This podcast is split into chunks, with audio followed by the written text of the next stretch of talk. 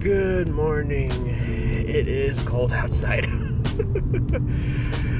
so let's do this quickly. Um so I still haven't watched through my announcement video, so I still don't remember all the questions that I had originally had written down for this. So instead I'm kinda gonna answer a question I feel like I've been getting.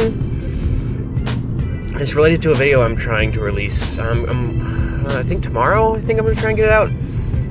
But um, one people think people have been getting on my case about is I've been really critical about like movies and stuff like that, and being very well. They might think it more of pessimistic, but in all honesty, part of the reason I've been more critical of things lately is because of this. You know, I'm writing a book, you know, so I need to be learn to be critical of stories so I can be critical of my own. And so yeah, kind of a question, kind of more of just a fun fact, kind of just something to do today on Anchor.